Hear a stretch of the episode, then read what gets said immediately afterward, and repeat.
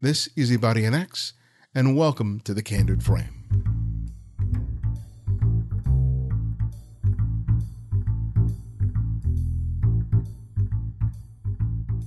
You can now download the latest episode of the Candid Frame directly to your smartphone or tablet using the Candid Frame app. Available for Apple iOS, Android, and Windows 8, you can automatically receive and listen to the latest episode minutes after it's released. Mark and download your favorites or send your comments and suggestions directly to me via the app. Download it today using your favorite app store or click on the links in the show notes found at the Candid Frame website. This episode of the Candid Frame is brought to you by Squarespace, the all in one platform that makes it fast and easy to create your own professional website or online portfolio. For a free trial and 10% off, go to squarespace.com and use the offer code CandidFrame. We also have the support of lynda.com, who with over 2,000 high quality and engaging videos provides a wide breadth of courses from beginner to advanced. Lynda.com is there to help you learn creative, software, and business skills to achieve your personal and professional goals. To take advantage of their seven day free trial, visit lynda.com forward slash the candid frame. That's L Y N D A forward slash the candid frame. For every tens of thousands of people who say they want to be a photographer, a writer, or a filmmaker, there are just a few who decide to put in the work to make it happen. And of those people who do put in the work and time, there are even fewer who stick it out long enough to see the fruits of their labor. As they say, if it were easy, everybody would be doing it. Jay Bartlett is a photographer who has really earned the title working photographer. He's not only put in the time behind the camera, but he's also doing all the grunt work to create and sustain a business. He's earned a solid reputation as a commercial fashion photographer in a market that has no shortage of photographers. I began by asking him how he's differentiated himself from the thousands of photographers vying for the same opportunities.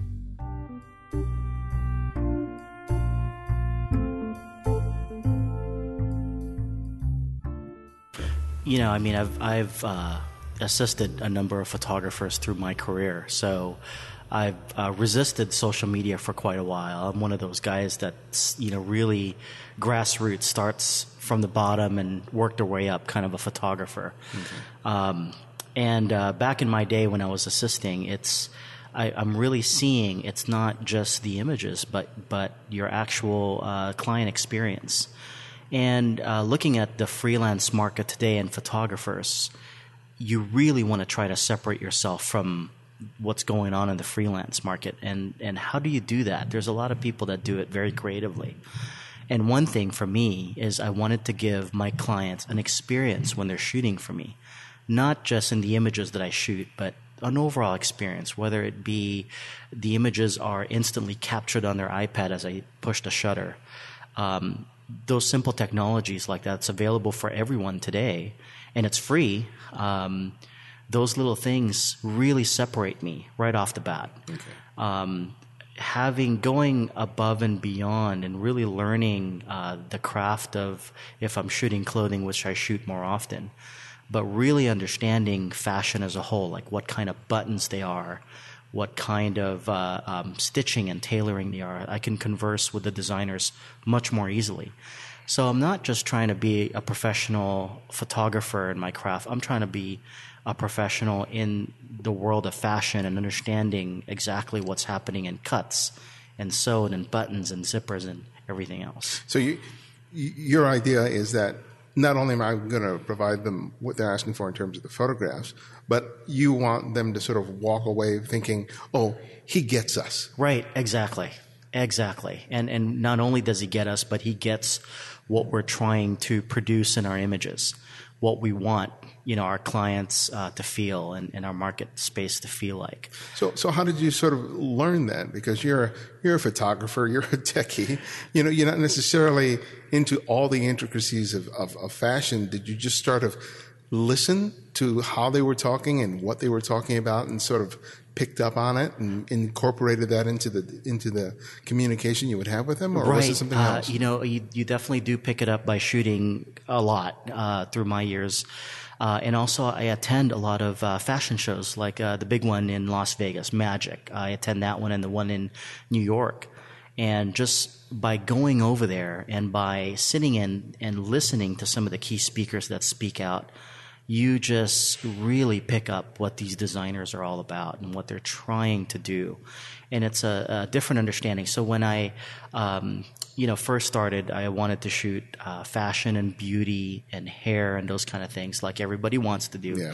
It's a very glamorous job to be able to be called a fashion photographer.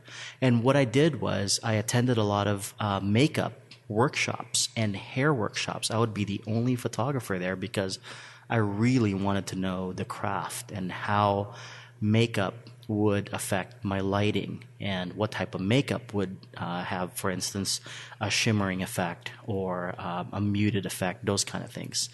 And so not only did I want to be an expert in the whole camera and the whole studio lighting bit, but I wanted to know what my makeup artist is doing and what my hairstylist is doing. And uh, I, I wanted to translate that in every aspect of photography in, in the commercial end. So understanding fashion and going to these trade shows for fashion and clothing and tailoring and buttons and accessories, all those things. I also wanted to learn the lifestyle end of it. What makes a good lifestyle image? It, it boils down to that as well. So it's once you get past the understanding of your camera system and what settings you need to make, and then understanding your lighting equipment and what settings you need to do on that to make a good image, then you kind of get out of that sense because it's second nature to you at that point, and you start looking at other ways to really separate yourself from from others. Yeah. You know, speaking of working with hair and makeup people, Mm-hmm. um, there, there are several different approaches. One of them is you have a real clear vision in terms of what you want, and you communicate it to the stylist Right. and to the hair people and the makeup, saying, "This is what I want. This is what I want you to go for." And there's another school that's kind of like, "Well, this is generally what I'm going for, and uh, why don't you just do your thing?" Right. So, where do you sort of fall in those camps? Are you somewhere in between? I, I am definitely a guy that has a vision in my head. And, and the fun part for me in photography is taking that, you know, when I first started, it was difficult for me to take this vision and make an image out of it. It was very difficult in a sense because I didn't understand lighting as I do now. Uh, I, I didn't understand uh, different ways that you can really manipulate your camera setting uh, in controlled lighting environments to really get the image you want. And part of the biggest challenge with any photographers today is having an image in their head and trying to get that image into a physical print, a physical form of, of photography and art. And for me, the fun part is having that image in my head. So when I come on set, not only do I have a general idea what the image should be, I have an exact image where their hand placement is, where their elbow is. And uh, once I get that image, then we start to play at that point because I've got my hero image. Okay. You know, and then I can tell my makeup artist, okay, now you, you know, go, you know, whatever you like, you know, go and do it. But typically, I am pretty involved with um, makeup color, eye color, lip color, those kind of things. But, but getting to the point where you actually trust that vision, to trust that voice, is not an easy thing because, like you said, there's certain. As artists, we often focus on the things we don't know, Right. and so it, at times like that, it's easy to be influenced by other people's opinions, especially people on, on, on your team. So, Absolutely. how, what did it take for you to be able to say, "Oh, that's a great idea," uh, and I'm not going to do it because this is what I want, as opposed to going, "Oh, that sounds like a good idea," and not really, and, and it not necessarily being the best thing for your vision, you know, and it because at first we want to be very Right. accommodating and we want to work with these people again, Right, but absolutely. but at some point you have to say, "No, this is what I want. This is the way I want it done.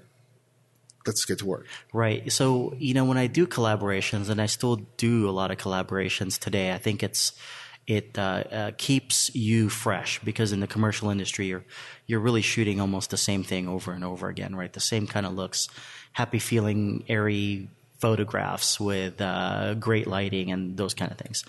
Uh, but when we do collaborations, then we really get to play. We really try to do lighting that we've never done before, those kind of things. And when we do collaborations, it is a true collaboration in that the artist is participating, the makeup artist and the hairstylist is participating in the overall look. Uh, the stylist is there participating in the overlook. So it's a true collaborations. But when it comes down to physical clients, they let me take the reign oftentimes when there is uh, especially new clients when it's hard for them to translate the vision. Oh yeah, good point. Yeah. They they have a difficult time really trying to uh, develop a brand for them in terms of look wise, and they hire me for that reason. And at that point, then I let my team know this is exactly how it's going to be. Okay. So that's the, that's an important point. Dealing with a client who's really not sure what they Yes. want. They have sort of this nebulous general idea. Exactly. They definitely know what they don't want. Right. So so how do you sort of walk that tightrope of, in terms of being able to give them what they may not even know they need or want, Right. and and you know being able to please them, but also make it a good experience so that they'll they'll come back to you because it's easy to you know to go with something and all of a sudden later on they go well that's not what I wanted. Exactly. You know, the biggest thing is is really asking the right questions in terms of, okay, where is your market going to be at? What is your target market? What's your age group? Um, you know, is it going to be moderately priced? Is it going to be high priced? Is it going to be on the lower end of things? And those kind of things gives me a real idea on where there should be and so forth. Is it a sophisticated woman? Is it a woman that, uh, or is it a guy that is going to school? Or so when you talk about product and and and their vision of product, letting giving him all these things uh, in terms of a question form and them being able to answer it gives you a really good picture on what the image should look like. Can you give me an example of a, of a time or, or the client? You don't have to be tell me give me any names. Sure. A time where where you faced a, a real challenge in terms of making really clear mu- communication happen between the two of you, and Right. how you ended up pulling that off. Because I'd like to get a like a, a definitive example Sure, of that. I'll, how I'll give how you. did it. I'll give you a really tough one, and the really tough one is the client is uh, from China. Uh, who had uh, American uh, workers here in the U.S. who spoke really good English, but in dealing with her, she didn't speak that good of an English to start off. Her English was very, very difficult to understand. So uh, it was a brand. It was a women's brand, a higher end brand uh, my understanding was, and uh, she didn't have an age group on what it's going to be. She didn't know if it's going to fit into the 26 year old to 35 year old bracket. She didn't know if it was going to be 16 or she couldn't give me an age range. And, and typically in clothing, there is a specific age range that you really have to, you can't shoot clothing that is going to be for a student going to college uh, because it so in other words you can't have multiple different uh, type of styles of clothing. It needs to fit into a specific genre and and people will get it. Uh, and if people don't get it they're just simply not going to buy your clothing. That's just as simple as that so it's got to fit into a certain genre, whether it's a Missy size or a young contemporary size. It's going to be very important that they place it properly. And so without seeing the clothes at all, because, you know, it takes a while for samples to get manufactured, without seeing it and really understanding where this fits, she's trying to tell me a large bracket, large age group bracket. So, you know, I think I got the clothes the day of the shoot and I saw them the day of the shoot. And we already had this idea that it was going to be a sophisticated woman. We're going to shoot in the uh, um, financial district because it's going to be a woman going to work with a briefcase, heels on, you know, and and and we had that general idea. She agreed on the concept, and we get the clothing, and it was nothing like we envisioned at all wow. It was uh, it definitely was more fitting for young contemporary like somebody that would go to like a charlotte russe or uh, forever 21 type of style of clothing. And it didn't match and we already booked the models. So the models are coming in looking you know like your typical you know uh, middle age mid 30s and it did not fit at all. But we made it happen. We made it work you know, we, we made it work through through the magical work of makeup and hairstyling, and we have a fabulous team. We had a stylist that was here that just brought a ton of different types of clothes, different types of shoes, accessories, and we really dressed them up in such a way that made it work. Yeah.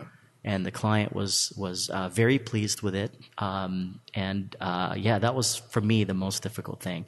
And it doesn't happen like that often, but but uh, you know, getting clothes out of the manufacturer, those kind of things could be really tough. It blows timelines all the time. Oh wow.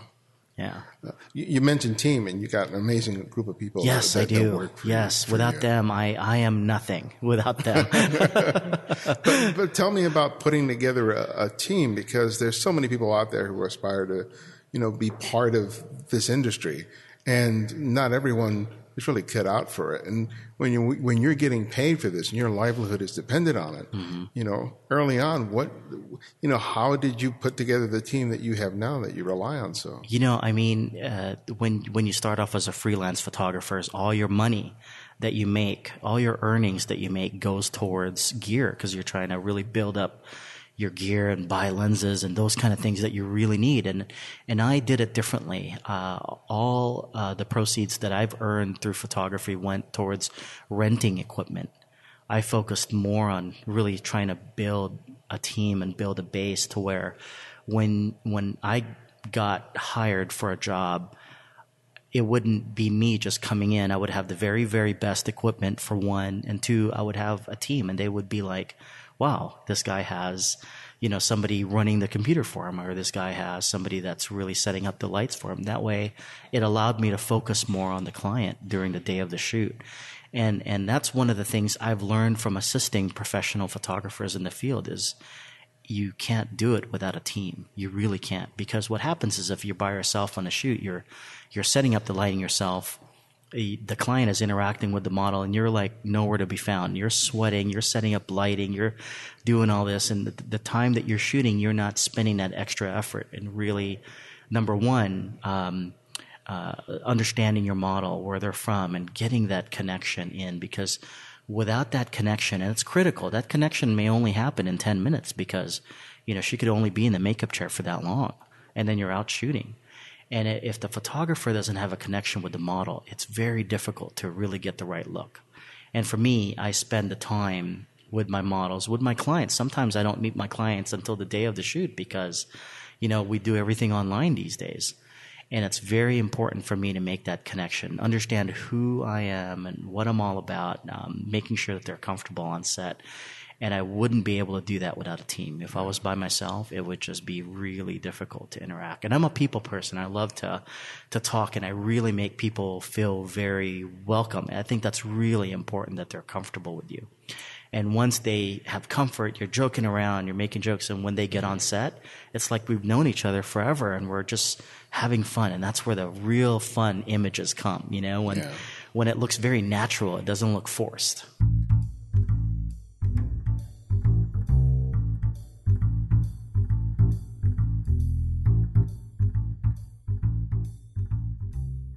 And now I'd like to take the time to thank our sponsors. Your website is a critical tool for you getting your work out there. There's no doubt about it. But what happens when you're out in the world and you want to show off your work?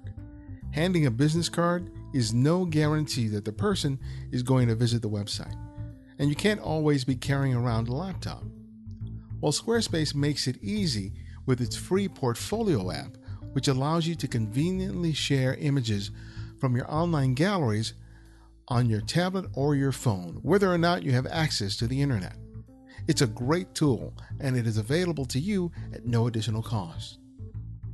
Find out for yourself by taking advantage of their 14 day free trial. You don't need a credit card, just create an account and go for it. When you decide to sign up for Squarespace, make sure to use the offer code CANDIDFRAME to get 10% off and to show your support for the show. Squarespace, everything you need to create an exceptional website.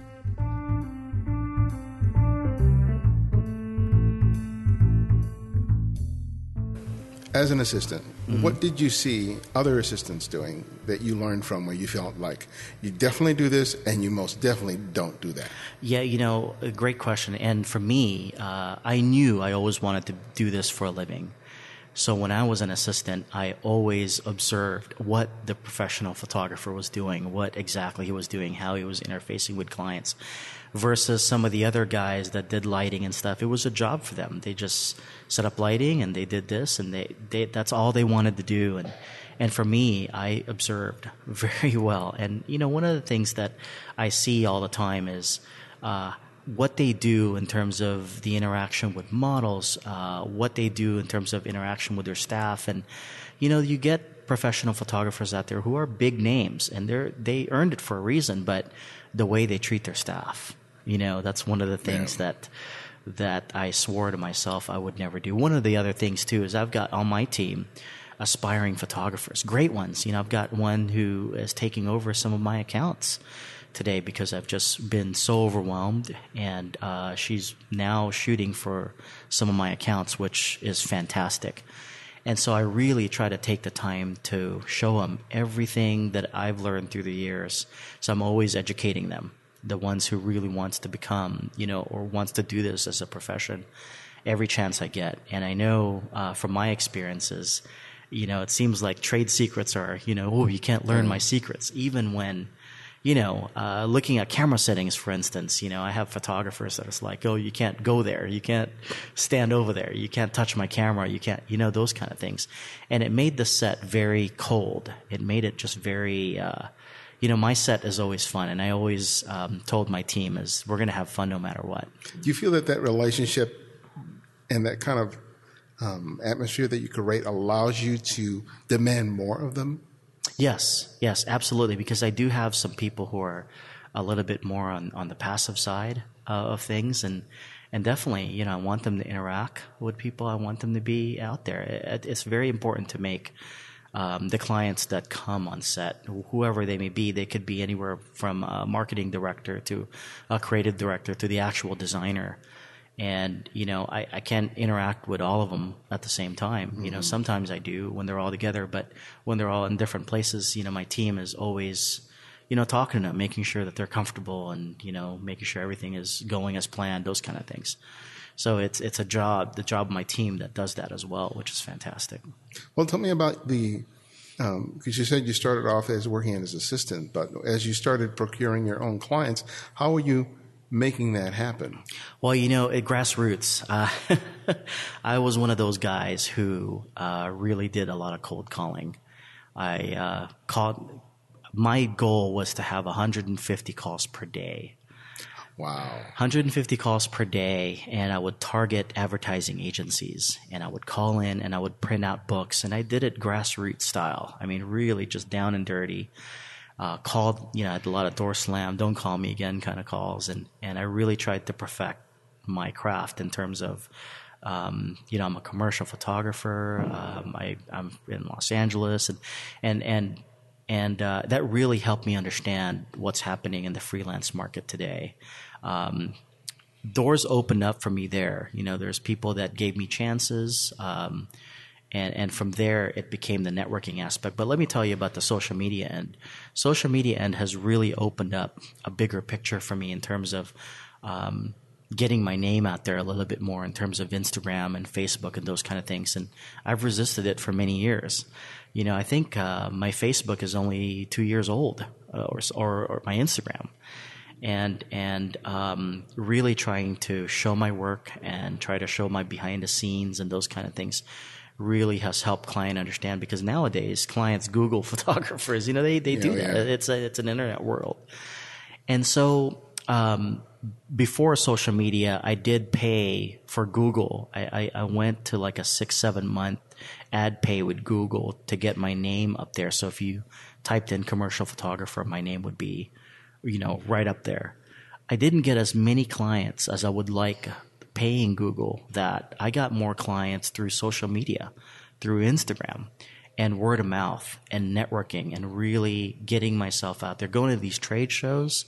Fantastic, fantastic way to network. I'll be uh, in a cab going to another hotel to see a, another show, and I would be sitting next to a, a marketing guy. You don't know the countless networking possibilities that I've had and the actual clients where you would hand them your business cards and six, six, seven months later, even a year later, they would call you, Jay, you remember me? I bumped into you at, you know, Magic in Las Vegas. And, and it's fantastic.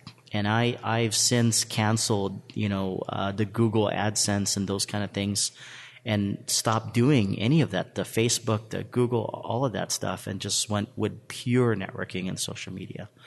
And today it's clients to clients that are talking, you know, and, and, and, you know, my clients today refer me to, you know, their uh, friends and, and people that uh, are in the industry today, and it's all through word of mouth. Well, you, you, know, you're putting a lot of footwork in there. Yes. And there, and there are a lot of people who want to be able to do it, but I think that you're an example of someone who is uh, wants it bad enough to put in that kind of work. Yes. And, yes. and you know, you meet a lot of people who would love to be doing what you do, but won't do the cold calls, who won't, you know, get past their shyness to start networking right. and, get, and getting out of it. So, w- was that what propelled you? Was it that you really wanted it more more than anything else that helped get you past whatever sort of anxieties or fears that, that might hold other people back? You know, uh, there's two things. Is I, I, wanted a career in this industry. I, I didn't want a hobby. I, I wasn't uh, so much of a gearhead to be like, oh, you know, I'm a I'm a Nikon guy, or ooh, I'm a Canon guy, and I've got this lens and I've got that lens. I mean, early on in the game, I, I did shoot with a Canon uh, a 5D Mark II uh, with several lenses, but I've always, in my mind, rented what I needed to accomplish that shoot. Uh, whether it's a Nikon camera, whether it's a particular lens, whether it's a medium format camera. So equipment at that point was not a big deal. I wasn't one of those gearheads. For me, it was more of a career driven thing. I wanted to be, um, and not a, away from the hobbyist end of things. I wanted to, uh, for this career to be successful. And in order to do that, I've tried everything. You, you know, like I said, the Google thing and, and, and really the cold calling things. I don't cold call anymore. I, I think it's gotten to a point where, um, in the fashion world, especially in Los Angeles, you know, my name is kind of a little bit more, you know, people are starting to, you know, pass my card out on my information a lot more. I get a lot of uh, inquiries these days, and that's just just raw networking. It started from clients giving you a chance, you know, and and not messing up that chance when you get it. Well, and yeah, but that thing, uh, the idea of that that idea of someone giving me a chance is really built on you creating the opportunity. Yes. Yes. For that to happen. Yes, and let me and let me talk to you about that building a chance. I mean, aside from cold calling, before I even did all that, I spent a lot of time doing free work for a lot of people and really building my portfolio and my book. And and and I want to tell this to every photographer who's listening today is your book is the the epiphany of your work. It is your work. I mean, it is without seeing you in person, they judge you by your book. mm-hmm. It's really important. And and if you have a portfolio filled with images of um, uh, models that are just kind of models or a girl next door looking, they're not true models. You know what true models look like. They have a, a way to really capture uh, an audience when you're looking at an image. Um, it really, I mean, they close the books on you so fast, and sometimes it's damaging. So if you approach a company and your portfolio is not up to par with it, it's very damaging on your career. Very yeah. damaging on your career. Um, so I spent a great deal of time uh, really um, talking to clothing lines to say, hey, you know, I, I'm willing to shoot your clothing for free. Um, here's the model that I have, and giving him concepts. I spent a, I did a lot of that too before even making any cold calls. So that's one of the most important things that I've missed in my early conversation is a lot of the free work. It's about a good two years I put into that, um, shooting for free and and really honing my craft and being very very picky on the models that I use. You know, when I shoot for free, I'm essentially paying for marketing dollars towards my own business. And that's how I looked at it. Yeah. and it better be worth it. The model had better be on point. The makeup better be on point. The clothing, the location, everything uh, to make a great image better be there, or I'm not doing it. And that's always the you know what I took in my head. Yeah, um, and working for free on your own terms. Yes, I think that's that's Yes. something that's sort of missed when people talk about whether or not they should work for free. Because it's one thing to be working for free to serve your own vision, as opposed to someone going, "Can you bring your camera and shoot this event?" Yes. which may have not have anything to do with your passion, but they just want someone. They don't have to exactly. Or you know when there's uh, somebody who wants to be a model, but really just you know won't be able to cut it in the true industry that's out there, and they want to practice on that, and I understand that, and that's fine. But you can only go so far with that. And those are necessarily not the images you want to be pace, you know, placing on your portfolio to begin with. you need to really start to network and, and talk to modeling agencies uh, to give you a chance in s- shooting some of their uh, new faces, some of their new girls that they just signed in their agency, which in, in those cases, they're as raw as you are because they've never modeled before. They don't understand. So you guys are kind of learning together, you know, in terms of really getting a good look and, and understanding um, what a good ad would look like. And I think that's really important is people shoot in, in Los Angeles high fashion all the time, a lot of new photographers. And, and I have to admit, I was one of those. I shot for a whole year. Uh, high fashion stuff and, and LA is all commercial. High fashion belongs in New York. Now, there is some high fashion stuff done here, but it's a very select few. And if you want to work in this industry, it's nothing but commercial. Well, why don't you explain the difference between commercial and, and Well, high, fashion. high fashion typically has um, you know clothing that uh, people typically wouldn't wear on an everyday basis. Number one, number two, uh, high fashion editorials is typically a spread of images, five, six, seven, eight images through a course, and uh, it, magazines like it because they can create an editorial out of it, kind of a story base out of it, where a commercial print is a single image displaying a product on how the client would wear it, would use it, would so it's they're selling a product versus um, you know an editorial where they're selling a lifestyle, a look, uh, a certain look and appeal, and and editorials and high fashion typically have edgier lighting, and that's why a lot of um, uh, beginning photographers glam onto it because the lighting is very cool. It's it's edgy. It's you know you're using grids and you're you're just really trying to to build up, but it's it's just the wrong move if you want to work in this industry. It is the wrong move. And and when back in the day when I started working for a clothing line called Continuous, it's a action sports brand of t-shirt, hoodies, hats, those kind of things and I got a group of images together with a bunch of kids together on a skateboard, with holding hands, laughing. The, the, the, your typical commercial end that you would see in in Zumiez or you would see in activewear or you would see in stores like that.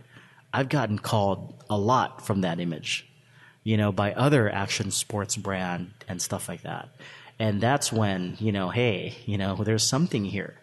And again, early in my career, you start figuring things out, but there wasn't somebody and this is before I've assisted anybody before I knew about lighting and and and how to you know work lighting and those kind of things um, there isn't a master guideline out there that anybody can look up you know a roadmap and and for me having an outlet and I appreciate you having me on the show like this and, and getting you know kind of my roadmap to where I am today is is fantastic yeah.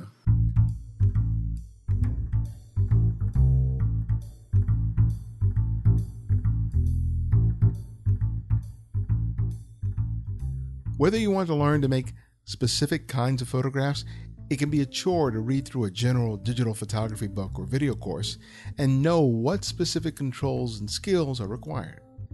Lynda.com makes it easy by providing courses on specific subject matter. They've recently released short video courses on photographing waterfalls, shooting macros and close ups, and photographing soccer. Regardless of your area of interest, you'll likely find what you need on their site. You can experience this for yourself and watch over 2,000 quality videos for free for a limited time. I worked out a special deal with lynda.com to provide you with unlimited access to the entire library free for seven days. Visit lynda.com forward slash the candid frame to use it for a week. That's L-Y-N-D-A dot com forward slash the candid frame to start your seven day free trial and help support the show.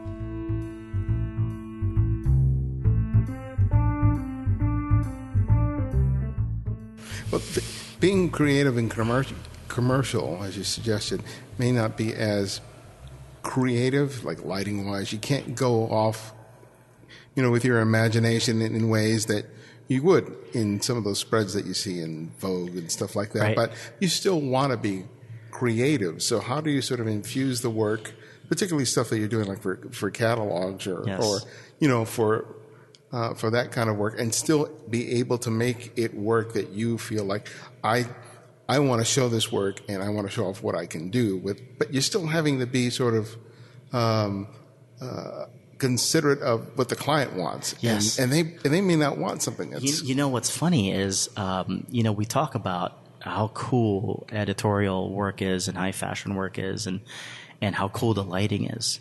But to be honest commercial work is so much harder, in my opinion, because if you're shooting outdoors in a large commercial set, you're really trying to balance what the sun is doing with your artificial light. And you're trying to do it in a sense to make it look as natural as possible, to where when you look at the image, it looks like no artificial light was used. And for me, that's more difficult than going into a studio and, and shooting where your light's off camera to the right or left camera side and, and you're shooting where you have, you know, shadows on the left side of the face or the right side of the face. It, it's um, a, a, more difficult thing in trying to balance. And also, you have things like cross shadows. So, if the sun is uh, in the front of your model, it's creating a shadow behind them. And then maybe you have an artificial sun, artificial light from the back. And if you're shooting a full body, it's going to create a cross shadow on the ground, right? It's going to have a shadow from your artificial light going forward and then the real sun shadow going backwards and that, and those kind of things are really technical. You have to really be able to control your lighting uh, outdoors.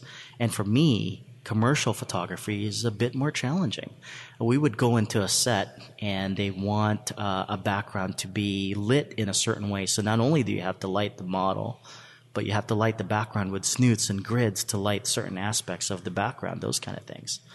And um, it's more of a challenge, and and uh, I love it I, a lot more.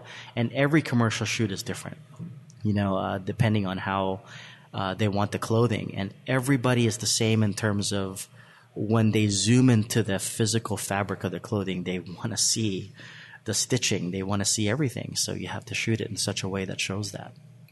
Give me an example uh, uh, of a time where you had a job where you felt like, oh, I got the job, and it's like, you then you realized you had to deliver. That it may have been bigger than you were able, you, than you sort of anticipated, but oh, how yeah. you sort of, you know, came through it and were able to, you know, do it and do it. Oh, well. I've got a great story for that. A, a great story, and it's a an important one, a, a kind of a learning one for everyone you know, I, have got the opportunity. Who's you know been a client of mine for a long time now, uh, Margaritaville Apparel. You know, we've done multiple campaigns with them and and billboards and stuff like that uh, with them, big campaigns. And they're Margaritaville itself is a ninety percent um, type of branded company.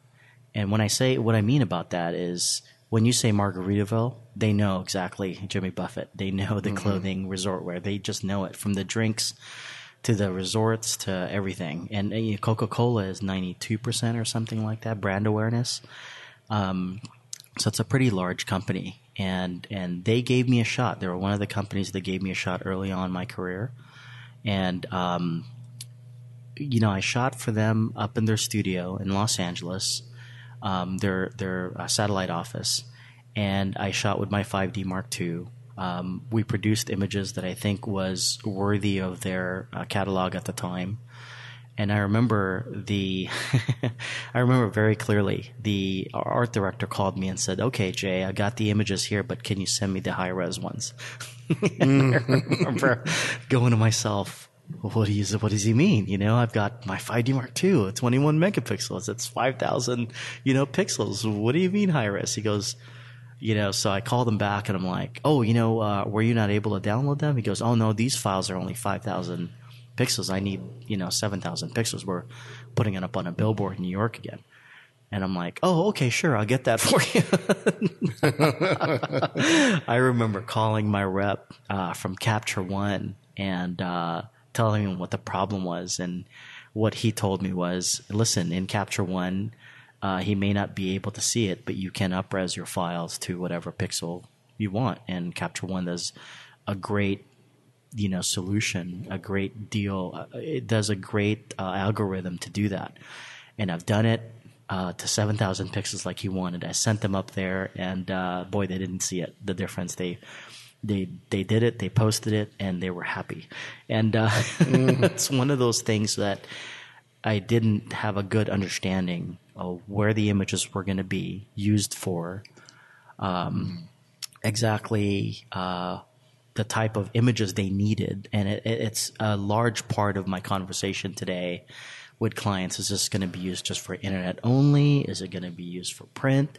How large is the print? How many prints? Uh, so I ask all these questions because not knowing that and shooting with a less inferior, you know, uh, product, you know, shooting uh, my 5D Mark II at the time, which I shot for everything with, I should have rented a medium format and that would have solved the problem and and ever since then I've shot with a medium format for them ever since you know that whole debacle. But all their images go large, huge, and and when people say, well, you can blow up images with a 5D Mark II just fine, but you can, but they blow it up gigantic. they go really big, you know, billboard size with it, and it's very important for them because they have complex prints and patterns that you don't want it to look like a camouflage pattern because it's so pixelated yeah. when it goes that big. So um, yeah, that was a, a, huge learning curve, and I want to let everybody know it is important to really get to know what the end results of your images will be. You know where it's going to come, what's what's going to happen to it. It's kind of interesting because it seems like you learn all that stuff, and, and then all of a sudden that becomes sort of an unconscious part of your process. Because when it comes down to doing the job, most of your time is going to be dedicated to doing everything else except all the technical stuff yes. that happens yes. in order to get the shot. And right. and there there you're going to be delegating a lot, but it's really important to know what you want, yes. have an understanding of how it's achieved mm-hmm. to be able to communicate that to the people so that you can do what you need to in terms of getting the shot, but also being in constant dialogue with the client. Exactly. And you know, uh, and and again, we'll go back to the team part. It, it took some time to get some really good gelling going on between all of us and understanding what everybody's roles were. Mm-hmm. And that's just natural when you're setting up a team. But now I can come to a set, my camera set up, my lights are balanced. I mean, it's I'm ready to go. It's I'm just pushing the shutter and composing and and really directing my models at that point. It's it's a fantastic feeling. So you get a lot of young photographers, aspiring photographers coming to you, wanting to assist, wanting, you know, probably for you to take a look at their their work. Yes. Um, you know, you got thousands of people listening to the show. What would be some of your pieces of advice that you would say, look, if you're going to seriously do this, bam, bam, bam. These are the three things you that you definitely need to start doing today. You know, my, my door is open for anybody who's listening here. Uh, my email is careful, public.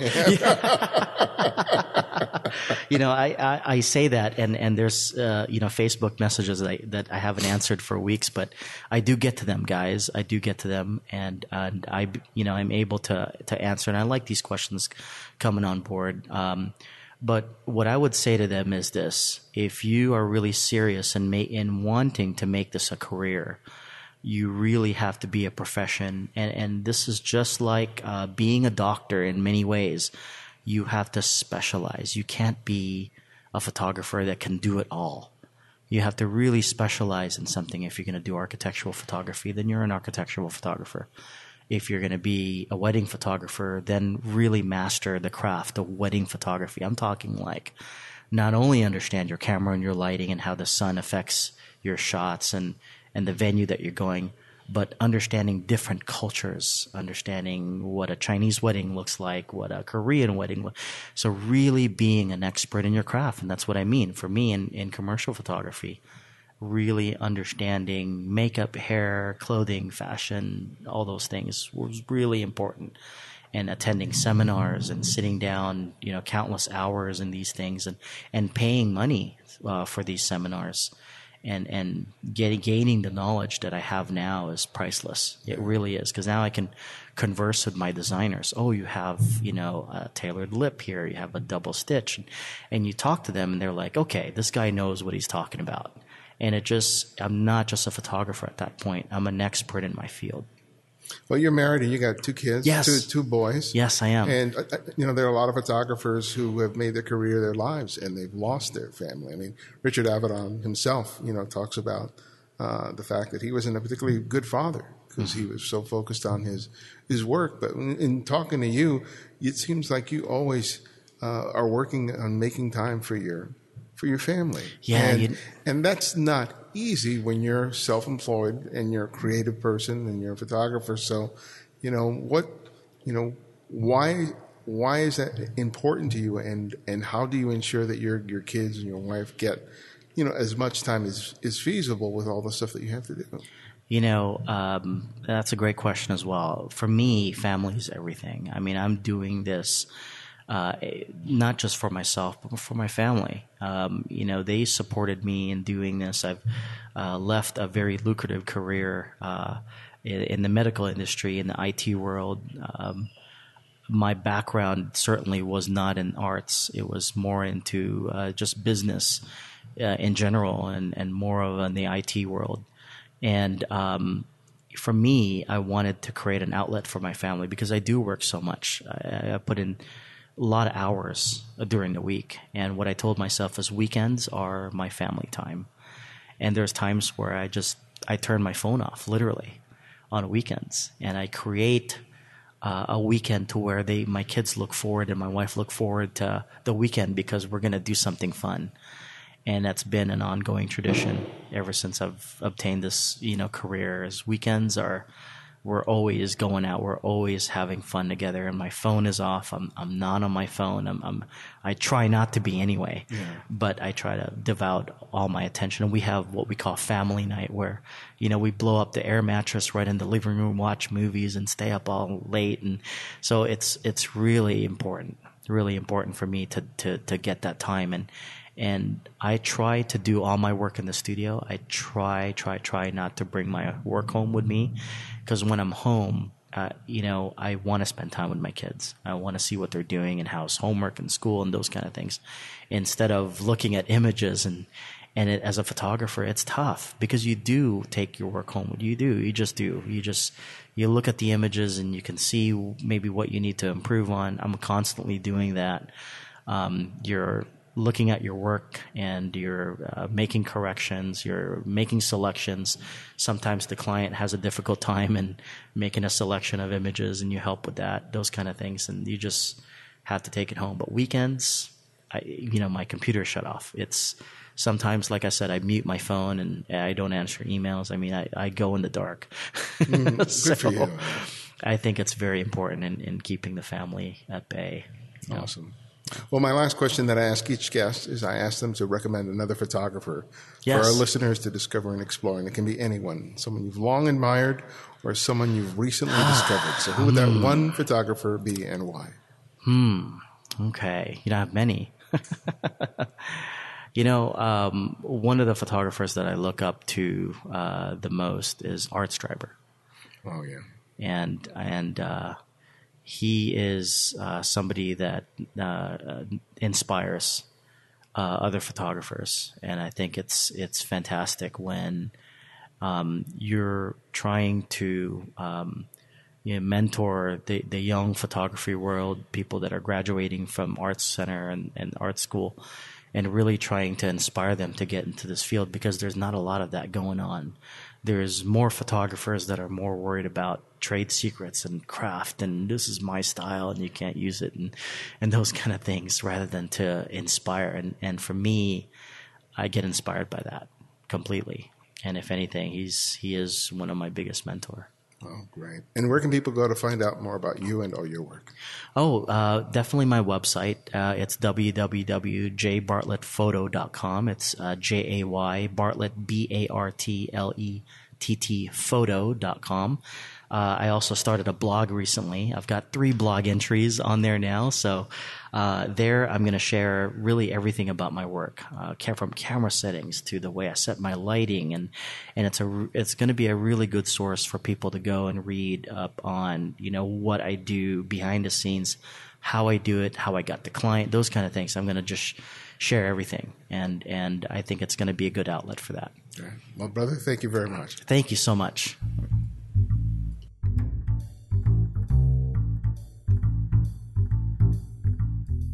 Thanks for joining me for another episode of the show. Remember that my latest book, Portraits of Strangers, is available for purchase. And for loyal listeners of the show, you can enjoy 30% off the ebook or any other book or DVD that I produced, including my first book, Chasing the Light Improving Your Photography Using Available Light. Click on the link on the show notes and use the promo code PERELLO, that's P as in Paul, E R E L L O, to receive your discount. The Candid Frame is brought to you by the generous contributions of listeners just like you, as well as the work of our audio engineer Martin Taylor, who you can find at theothermartintaylor.com. And our music is from Kevin MacLeod, whose royalty free music can be found at incompetech.com. And this is Ibarionex, and this is The Candid Frame.